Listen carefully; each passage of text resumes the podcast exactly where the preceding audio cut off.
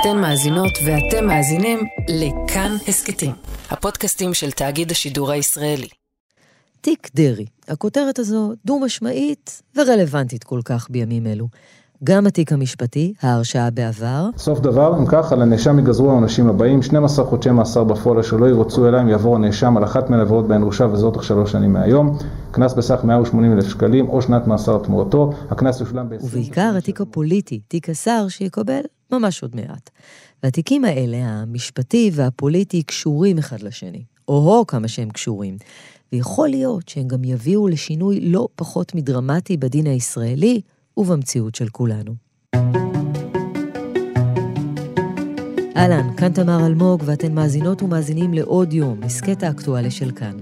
היום נדבר על דרעי, אריה דרעי, אחת הדמויות המוכרות והבכירות במערכת הפוליטית, שאתגר וממשיך לאתגר גם את המערכת המשפטית.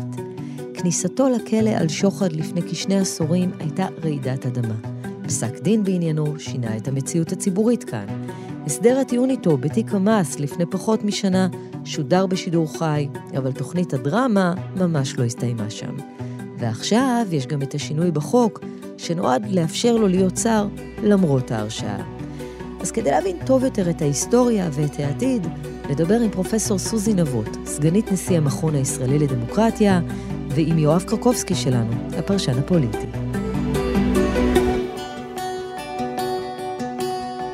פרופסור סוזי נבות, שלום. שלום, תמר. למה צריך בכלל את חוק דרעי, את התיקון הזה, כדי לאפשר לאריה דרעי להיות שר?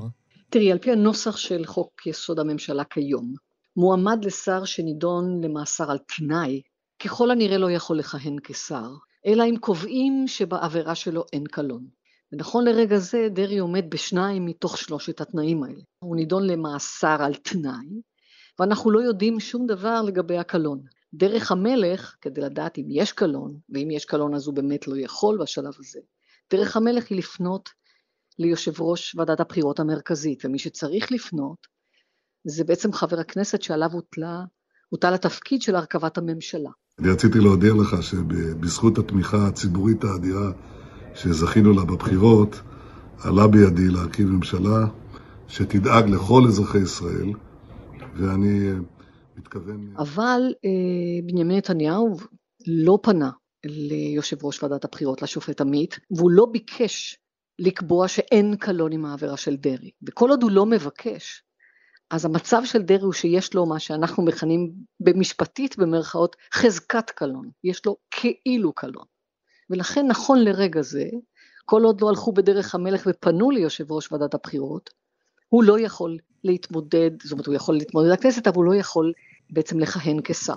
כשאנחנו מדברות על כל הנושא של תיק דרעי, אז כמובן מילה מאוד משמעותית היא המילה הזאת קלון. אז אולי אחת ולתמיד נסביר מה המושג הזה אומר.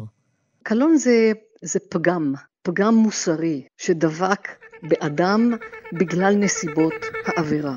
החלטנו להרשיע את נאשם אחד, מר אריה דרעי, בלקיחת שוחד לפי אישום אחד, במרמה והפרת אמונים שלוש עבירות לפי אישומים שניים, שלושה ותשעה, וכן בקבלת דבר במרמה בנסיבות מחמירות. לא את השורה התחתונה. הקלון רלוונטי רק לאישי ציבור. אדם מן, ה, מן היישוב שמורשע בפלילים, זה לא רלוונטי אם יש או לא קלון. הרעיון הוא שהשירות הציבורי צריך להיות נקי כפיים. הוא צריך להקרין יושרה, והרעיון של טוהר מידות, ומה שיש לאיש הציבור הוא בעצם שלנו, שלך ושלי, ולכן הוא צריך לנהוג בו ב, על פי כל הכללים של הגינות. ולכן אומרים, מי שהורשע בעבירה שיש בה איזושהי סטיגמה, איזושהי, זה כמו אות קין. בנסיבות של העבירה רואים שהוא עשה משהו, הוא לקח נניח משהו מן הציבור ושם בכיס שלו. Okay, אוקיי? למשל, הוא, הוא הפר את האמון שהציבור נתן בו כשהוא הפקיד בידיו את כל הנכסים האלה. אז אנחנו אומרים, אתה לא יכול לבוא בקהל הישרים, אתה לא תוכל לבוא, ושוב, הקלון יש לו, רק, יש לו תוקף, שבע שנים, והקלון הזה נמחק, זה כאילו לוקחים, אה, כאילו שופכים על אותו אדם דלי של אקונומיקה, והוא הופך להיות נקי.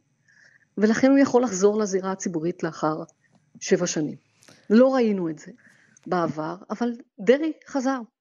ולכן בית המשפט נאלץ לעסוק בשאלה האם זה משפיע מעבר לתקופת הקלון, האם יש עבירות כאלה שמבחינת הפגם המוסרי שדבק בהם הם כאלה שגם אם עברו שבע שנים על פי החוק, עדיין לא ראוי שאדם אה, יתמנה לתפקיד. אז משנים את חוק יסוד הממשלה, כך שברגע שזה מאסר על תנאי, אין מניעה מלכתחילה. כן, הצעת החוק מבקשת בעצם לתקן את חוק יסוד הממשלה. זאת אומרת, אנחנו עושים תיקון של, במרכאות, החוקה שלנו. ובמקום המילה מאסר, יוסיפו את המילה בפועל. ואז רק מי שנידון למאסר בפועל לא יוכל להיות שר, ואין מחלוקת על כך שדרעי לא נשלח למאסר בפועל, ולכן הוא יוכל להיות שר, וזה שינוי כמובן של תנאי הכשירות. וזה נועד לאפשר באמת לחבר הכנסת דרעי לעמוד בתנאי כשירות חדשים, כי כרגע, כמו שאמרנו, הוא לא עומד בתנאים האלה. אוקיי, okay, אז לפי התיאור הזה זה אולי לא נראה יפה, זה אולי לא מריח טוב, אבל בסוף אין פה חוק שמשנה סדרי עולם, וכן יש ממשלה שכמו כל ממשלה שנבחרת, רוצה להביא לידי ביטוי את מה שהיא מאמינה ורוצה בו, ומתקנת אה, חוקים בהתאם. זה לא מדובר בתיקון של חוק בהתאם, קודם כל מדובר בתיקון חוקתי. וגם אם רוצים לעשות תיקון חוקתי, אז צריך להתייחס אליו בהתאם. צריך קודם כל לעשות הליך שהוא ראוי לתיקון חוקתי, לבדוק אותו, לשמוע עליו, לדון בו. מה שעושים כאן זה עוד לפני הרכבת הממשלה. מתקנים חוק יסוד ויש לו לא מעט בעיות, גם אם אפשר להצדיק אותו. זה תיקון שהוא פרסונלי. הוא נועד בעצם לאפשר רק לשר דרעי בשלב הזה, או לאריה דרעי לכהן. התיקון הזה הוא באמת מסלול עוקף להסדר שקיים כבר היום, זאת אומרת אנחנו משנים את כללי המשחק תוך כדי משחק כדי להתאים אותם לממשלה העתידית, אנחנו לא ממשלה, זה לא ממשלה שקמה ורוצה לאחר שהיא קמה לשנות את הכללים, אלא היא אומרת כדי שאני אקום וכדי שדרעי יהיה שר, אנחנו נאלצים לשנות את הכללים לפני כן. שוב, אני לא אומרת שזה לא נעשה קודם, אבל גם כשנעשה קודם על ידי ממשלות אחרות זה לא היה בסדר. אז גם עכשיו זה בסדר. מתי זה נעשה קודם? באילו מקרים? אה, תראי, בואי, בואי נחזור אחורה לממשלת אה, אה, נתניהו-גנץ. אני מתחייב כראש הממשלה החילופי וכראש הממשלה לעתיד לשמור אמונים למדינת ישראל ולחוקיה. הרי הרעיון של ממשלת החילופין היה צריך לתפור אותו, משום שאיש לא האמין אה, לראש הממשלה השני, לא נתניהו לגנץ ואולי גנץ לא לנתניהו, ולכן במקום לעשות הסכם קואליציוני שכולל רוטציה, הם ביקשו לתקן את חוק יסוד הממשלה לפני הקמת הממשלה. דבר שאכן נעשה. זה דבר מאוד לא נכון ולא ראוי היה גם אז. אז גם עכשיו זה לא ראוי. וזאת הבעיה אצלנו, תמר, שברגע שיש תקדים לא טוב, אז אה, נוצר התקדים ואנחנו ממשיכים להשתמש בו. זה הליך שלא מתאים לחקיקה חוקתית. היא, היא צריכה לקיים דרישות מינימליות הפוכות לנסיבות שלנו. ושימי לב, העובדה שהם כתבו אפילו בחוק היסוד, הם כותבים בתיקון, שהוא ייכנס לתוקפו ביום קבלתו בכנסת, זאת אומרת לא מחכים אפילו לפרסום ברשומות כדי שהכל יהיה כאן עכשיו ומהיר כדי שאפשר יהיה אולי לכלול את דרעי ובעצם למנות אותו לשר ו, ולכלול אותו בתמונה אה, בבית הנשיא. וזה זה, זה, זה נראה לא טוב כמו שאמרת, זה אפילו, זה, זה דומה למושג שאנחנו מכירים כ, כשימוש לרעה בכוח הזה שיש לכנסת לתקן חוקי יסוד. אז הקשיים ברורים, כמו שאת אומרת, אה, חשש לשימוש לרעה, אה, שינוי של חוק יסוד בצורה מאוד מהירה, בצורה לאו דווקא, לא אחרי עבודה מעמיקה, תיקון פרסונלי, אבל גם כן אמרת בהתחלה, פרופסור סוזי נבות, אבל גם אפשר להצדיק אותו, אז איך אפשר להצדיק כן, אותו? אפשר לה... אם מישהו היה בא ואומר, תראו, יש לנו בעיה בחוקי היסוד שלנו בכל הנוגע לתנאי הכשירות של נשים לתפקידים שונים. אדם יכול להיות חבר כנסת, אבל הוא לא יכול להיות שר. אדם יכול להיות ראש ממשלה, אבל הוא לא יכול להיות שר, שזה זה, זה, זה פשוט אבסורד. בנימין נתניהו יכול לכהן, להרכיב ממשלה כראש ממשלה, והוא לא, לא יכול להחזיק תיק. אז לי זה לא נראה סביר. עכשיו הזכרנו ככה על הדרך את אה, פסק הדין המאוד ידוע על שמו של דרעי, ומה שמרתק לראות זה שאותו פסק דין שקבע שנאשם בפלילים לא יכול להיות שר, היה פסק דין נגד ראש הממשלה המנוח רבין, שגם סירב לקבל את עמדת היועץ המשפטי לממשלה אז. בג"ץ אימץ היום את דעתם של היועץ המשפטי לממשלה ושל פרקליטת המדינה, ודחה את עמדתו של ראש הממשלה בקשר להמשך כהונתם של דרעי ופנחסי. הנשיא שמגר קובע כי הפגיעה באמינות השלטון עקב המשך כהונתם של השניים חמורה בהרבה מן הפגיעה באמינותו של ראש הממשלה כצד בהסכם שנחתם עם דרעי. הלכת דרעי-פנחסי בעצם אה, נקראת על שמו של אריה דרעי ורפאל פנחסי שהיה סגן שר מש"ס, משנת 1993. זה בעצם אה, אירוע שראש הממשלה רבין לא רצה לפטר את דרעי על אף שיש לו, שהיה לו כתב אישום, הוגש נגדו כתב אישום, הוא היה צריך אותו בממשלה.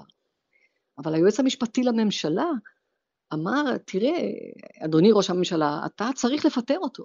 והסיבה שהוא נתן, זה לא שכתוב בחוק שצריך לפטר אותו, הסיבה שנתן היועץ המשפטי חריש, והיא נשמעת היום כזו שמעלה אולי חיוך, הוא אמר, העובדה שהוא נשאר בתפקיד כל עוד יש כתב אישום, זה בניגוד לעקרונות יסוד של משפט וממשל, וזה לא מן המידה. זאת אומרת, שימי לב, זה, זה אפילו לא מידתי. משהו שהוא מאוד אמורפי, ולכן היועץ המשפטי מאוד התקשה להגן על העמדה של רבין, שאמר, אני רוצה, אני רוצה להמשיך, אני רוצה שהוא ימשיך לכהן אה, בממשלה שלי. ברוב של חמישה שופטים, חמש אפס, ההלכה שאומרת בעצם שחובה מוטלת על ראש הממשלה להעביר מכהונתו שר, לפטר שר, אם הוגש נגדו כתב אישום בעבירה חמורה.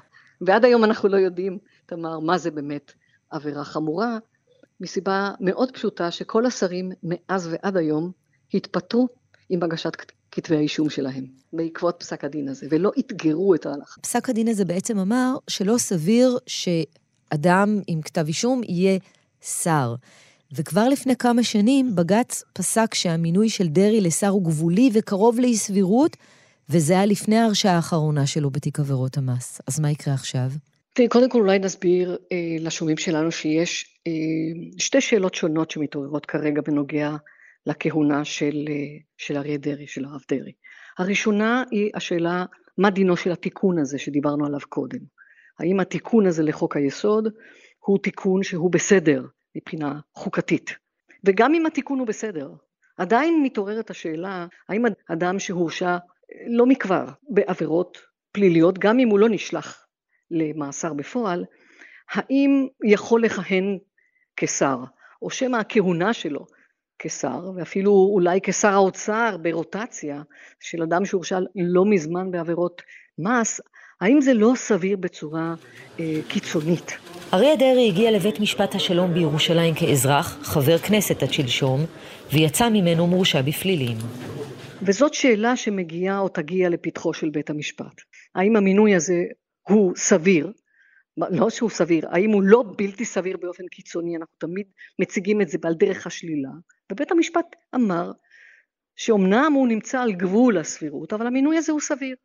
וגם לאחר מכן, כאשר הוא מונה לשר הפנים, התיק הזה חזר לבית המשפט, ובדעת רוב, שופט אחד חשב שזה לא סביר באופן קיצוני, אבל שני שופטים אמרו שעל אף שוב שמדובר במשהו גבולי, המינוי הוא סביר. אבל צריך לזכור עוד משהו, המחוקק משנה בימים אלה את תנאי הכשירות, והוא אומר שאדם שנשלח למאסר על תנאי, יהיה כשיר לכהן כשר.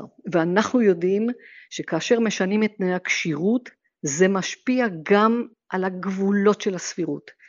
זאת אומרת, אם אנחנו מקלים את תנאי הכשירות, זאת אומרת, היום יותר קל להיות שר, נניח לאחר שהחוק הזה יעבור, יותר קל להיות שר. מאשר קודם, זה משפיע על מתחם הסבירות. זאת אומרת, זה כאילו מרחיבים אותו, מתחם הסבירות הוא גדול יותר. ולכן גם, דבר, גם את הדבר הזה יהיה צורך לקחת בחשבון. ושוב, זה על פתחו של בית המשפט העליון, ויהיה מאוד מעניין לראות אה, מה יעשה אה, במקרים האלה.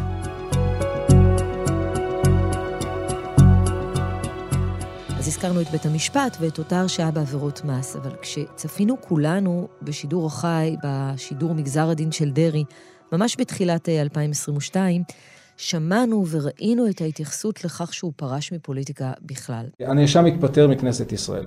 אה, מדובר באדם שעומד בראש מפלגה גדולה, אה, מדובר באדם שהשליחות הציבורית והחיים הציבוריים מלווים אותו למעשה מגיל צעיר, אפילו צעיר מאוד. והדבר הזה דבר שצריך... עכשיו נכון, צריך לומר, ההתפטרות שלו לא הייתה חלק מההסדר בצורה פורמלית, ונעשתה ככל הנראה כדי למנוע דיון בשאלת הקלון, אבל האם בכל זאת אמירה כזאת לא, לא יכולה להשפיע על קיומו של ההסדר? תראי, קודם כל אנחנו לא מדברים יותר על הסדר טיעון. הסדר טיעון היה, הוא קיבל תוקף של פסק דין. ולכן מה שיש בפנינו זה פסק דין של בית המשפט, בית המשפט השלום. ופסק דין שהוא בעצם סופי, לא הוגש עליו ערעור, ולכן היום הסדר הטיעון כבר לא רלוונטי כזה, הוא כבר לא קיים, אין לו, אין לו חיים משלו. הוא כאילו פקע ב- ביום שפסק הדין ניתן. ולכן השאלה שמתעוררת, או שתתעורר, יש להניח, זה מה המעמד של כל האמירות האלה שציינת, ההתחייבות, אני אשרת את הציבור אה, אולי בדרך אחרת, והאמירה של השופט שאין מה לחשוש כי הוא לא, אה, בעצם לא תהיה ידו בקופה הציבורית או משהו בסגנון הזה, מה המשמעות של האמירות האלה?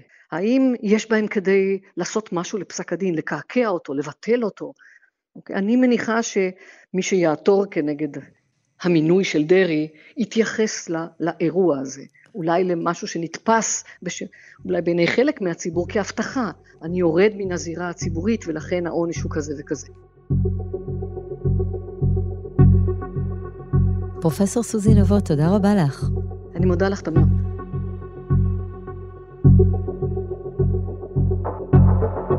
אז דיברנו על התיק המשפטי, אבל יש את עניין של תיק השר, ולשם כך אנחנו איתך, יואב קרקובסקי, פרשננו שלום. שלום, תמר. יואב, אני חייבת לשאול אותך, איך אה, בכלל מעבירים את כל החוקים האלה לפני שהושבעה הממשלה? עושים את זה פשוט כי הם יכולים. בנקודת הזמן הנוכחית מת, מתהווה קואליציה שיש לה רוב של 64 חברי כנסת, והם שולטים בכנסת נוכח העובדה שהמנדט נמצא בידי בנימין נתניהו. הדבר השונה והחריג הוא שבדרך כלל הצעות חוק שכוללות שינויים בחוקי יסוד, אה, שאמורים לשרת את הממשלה הבאה, אמורים בדרך כלל לעבור אישור ממשלה. התרגלנו לזה שבדרך כלל היה בנימין נתניהו עומד בראש הממשלה, ונגיד עושה את ממשלת החילופין. בממשלה היוצאת, שהייתה ממשלתו הזמנית של בנימין נתניהו, שהחזיקה מעמד חמש שנים, הייתה הממשלה שחוקקה את חוק ממשלת החילופין. זאת הייתה הצעת חוק ממשלתית. וכך בעצם התאפשרה הקמת ממשלת נתניהו-גנץ לצורך העניין. אבל חוק אבל... דרעי, לדוגמה, התיקון לחוק היסוד, עלה כהצעת חוק פרטית. למה? משום שבראש הממשלה היום עומד יאיר לפיד, שמתנגד להצעת החוק הזאת. הממשלה היוצאת הצביעה נגד הצעת החוק שהקואליציה המתהווה הביאה, ולכן היו צריכים להעביר את זה בארבע קריאות בכנסת. זאת הצעת חוק של חבר הכנסת משה ארבל מש"ס, בנושא שינוי חוק יסוד הממשלה כדי לאפשר לאריה דרעי לכהן כשר, נקרא לזה חוק עוקף קלון, היא הצעת חוק פרטית שהייתה צריכה לעבור בקריאה טרומית והוכנה לקריאה ראשונה, שנייה ושלישית, זה תהליך שלוקח יותר זמן. החריג הוא שזאת מדובר בקואליציה שטרם קיבלה את אמון הכנסת, פועלת מתוקף היותה רוב בכנסת, והממשלה פועלת נגדה. זה מצב חריג, אבל אפשרי. אז האם מה שראינו כאן הוא מסמן את הבאות, אה, לדוגמה, לגבי סגנון החוקים שיעברו, או דרך הפעולה העתידית? זה לא מאוד מאוד חדש לנו, תמר. כאשר אה, ממשלות רוצות להרכיב את עצמן, הן מנסות לייצר לעצמן פלטפורמה חוקית כדי אה, לעבוד בצורה נוחה יותר. שימי לב, מה, שעשה, אה, מה שעשו אה, נתניהו וגנץ עם ממשלת החילופין זו דוגמה אחת, אבל גם יאיר לפיד ונפתלי בנט ניסו לייצר לעצמם פלטפורמה פוליטית שבאמצעותה אולי יצליחו לעבור מעבר לתמיכה של 61 חברי כנסת, והם יצרו את חוק הפיצול. פיצול של סיעה בכנסת על ידי ארבעה חברי כנסת. הם חשבו שאולי ארבעה חברי כנסת מסיעת הליכוד בכנסת ה-24 יתפצלו ויעברו לשורות הקואליציה. הם פתחו להם פתח. החוק הזה בוטל רק השבוע. זהו, זה, זה, זה מה שאנחנו רואים פה כל הזמן, של פינג פונג, של חקיקה שנכנסת וחקיקה שיוצאת, ואז אין יציבות. כלומר, כבר שכחנו את המונח הזה. זה נכון, אבל מצד שני מדובר בחוקים לא מאוד חשובים, הם לא משפיעים על האזרח. מדובר כאן בכלים פוליטיים שניתנים למפלגות, זה לא דבר חדש. בנימין נתניהו בשנת 2009 יצר את חוק מופז. לאפשר לשבעה חברי כנסת מקדימה, שהייתה סיעת האופוזיציה הראשית, לפרוש מהסיעה ולא להיחשב כפורשים ולהצטרף לקואליציה. זה לא קרה, אבל הכלי הזה היה מונח בארגז הכלים הפוליטיים כדי לאיים על מי שעמדה אז בראש אה, קדימה, אה, אה, ציפי לבני, להחליש אותה פוליטית. זה לא מאוד מאוד חדש שהדברים האלה נעשים, רק זה תמיד נראה לנו כמו איזה שיא שלא ראינו כ- כדוגמתו קודם לכן. אנחנו פשוט לא זוכרים מה היה קודם לכן.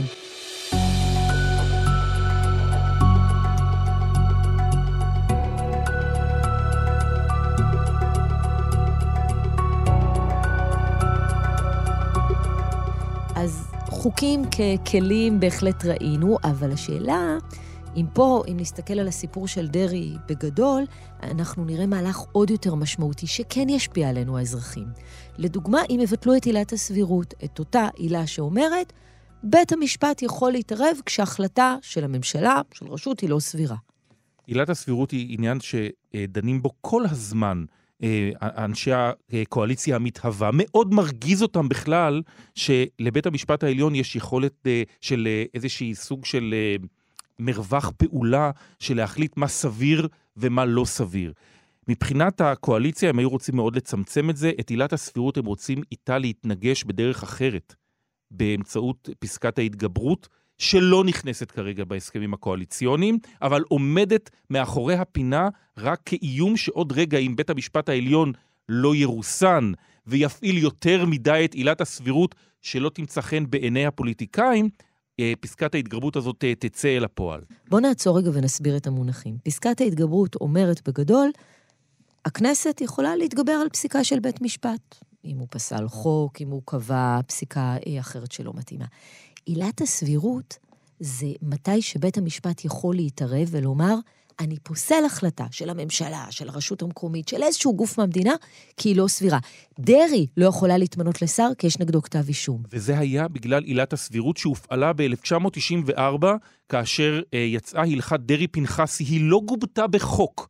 עד היום היא לא העליון, מגובה בחוק. בית המשפט העליון בשבתו כבג"ץ, בית הדין הגבוה לצדק, מחוקק באמצעות החוק ובאמצעות הצדק והמוסר, ומייצר הלכות חדשות שלא בהכרח נכתבות בחוק, אבל הן מחייבות את המערכת השלטונית. מי שיצא קצפו על הלכת דרעי-פנחסי, היה לא אחר מאשר יצחק רבין, ראש הממשלה אז, שבאותם הימים אמר לאנשיו שהוא אה, אה, כועס, זועם על בית המשפט העליון, שמפיל לו את הקואליציה בגלל עילת סבירות שהוא רואה שאיננה סבירה. אבל צריך לזכור שעילת סבירות גם מאפשרת לך או לי או למישהו מהמאזינות או מאזינים ללכת אה, לבית המשפט אם, לדוגמה, הרשות המקומית מקבלת החלטה לא פיירית כלפיהם, או לא מכניסים את הילד שלהם לבית ספר, או לא נותנים להם זכות שמגיעה להם, וההחלטה היא שרירותית ולא עניינית ולא מנומקת.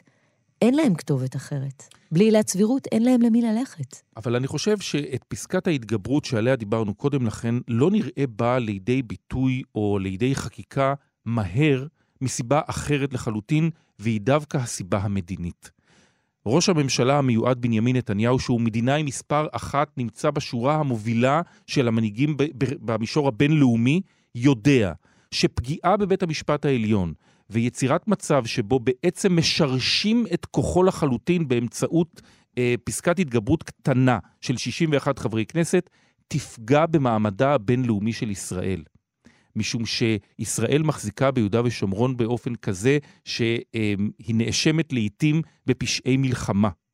והעובדה שיש בית משפט עליון חזק שמרסן את הרשות המבצעת מלבצע פעולות ביהודה ושומרון, בעצם מאפשר לישראל להחזיק ביהודה ושומרון בתנאים המדיניים הבעייתיים שבהם אה, אנחנו נמצאים, ולכן גם נתניהו יודע שלהחליש את בית המשפט העליון בהסכמים קואליציוניים ערב הקמת ממשלה זו טעות פוליטית ומדינית גדולה, ולכן נדמה לי הוא לא רוצה שזה ייכנס להסכמים הקואליציוניים אה, לגבי עקרונות הממשלה שאמורה אה, לפעול החל מעוד שבוע או שבועיים. ואם נחזור לעניין דרעי ונסגור את העניין הזה, אז מאוד יכול להיות שבג"ץ יפסול את המינוי של דרעי. הוא יגיד שהוא לא סביר. ואז מה? ואז מה קורה? במידה וזה יקרה, האיום שאת שומעת אותו כבר מרגע זה משורות הקואליציה, זה חקיקה מזורזת של פסקת התגברות, אפילו רק לעניין הזה. זאת אומרת, פסקת התגברות שבעצם תסתור את פסיקת בית המשפט העליון. יש כאן עניין מאוד מאוד מאוד בעייתי. אני חושב שטעתה הקואליציה המתהווה שלא הלכה בנתיב הראוי לעשות זאת, זאת אומרת לפנות ליושב ראש ועדת הבחירות המרכזית, השופט יצחק עמית, לקבל את חוות דעתו בשלב מוקדם של המשא ומתן הקואליציוני. האם חל על אריה דרעי קלון, כן או לא? הם לא הלכו כי הם ידעו מה תהיה חוות דעתו, שסיכוי מאוד גבוה היא שהחוות הדעת שלו תהיה שיש קלון. אבל עכשיו הם מסתבכים בסיטואציה שבה גם אם יחוקקו אולי חוק שהוא בעייתי, וגם בסופו של דבר אולי הוא אפילו אה, המינוי של אריה דרעי ייפסל, גם לאחר שינוי חוק יסוד הממשלה. הדבר הזה מבחינת אה, אה, הקואליציה הזאת זה סיכון, אני לא יודע עד כמה הוא סיכון מחושב. יהיה לנו הרבה על מה לדבר עוד, יואב קרקובסקי. תודה רבה לך. תודה, תמר.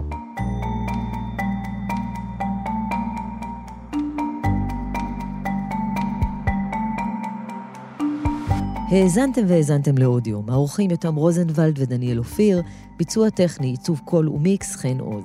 היה לכם מעניין? קדימה, שתפו את הפרק. אם אתן מאזינות ומאזינים לנו בספוטיפיי או אפל פודקאסט, נשמח אם תפרגנו בדירוג גבוה. הערות והארות על מה שאמרנו אפשר לכתוב בקבוצת כאן הסכתים בפייסבוק, וגם בחשבון שלי בפייסבוק או בטוויטר.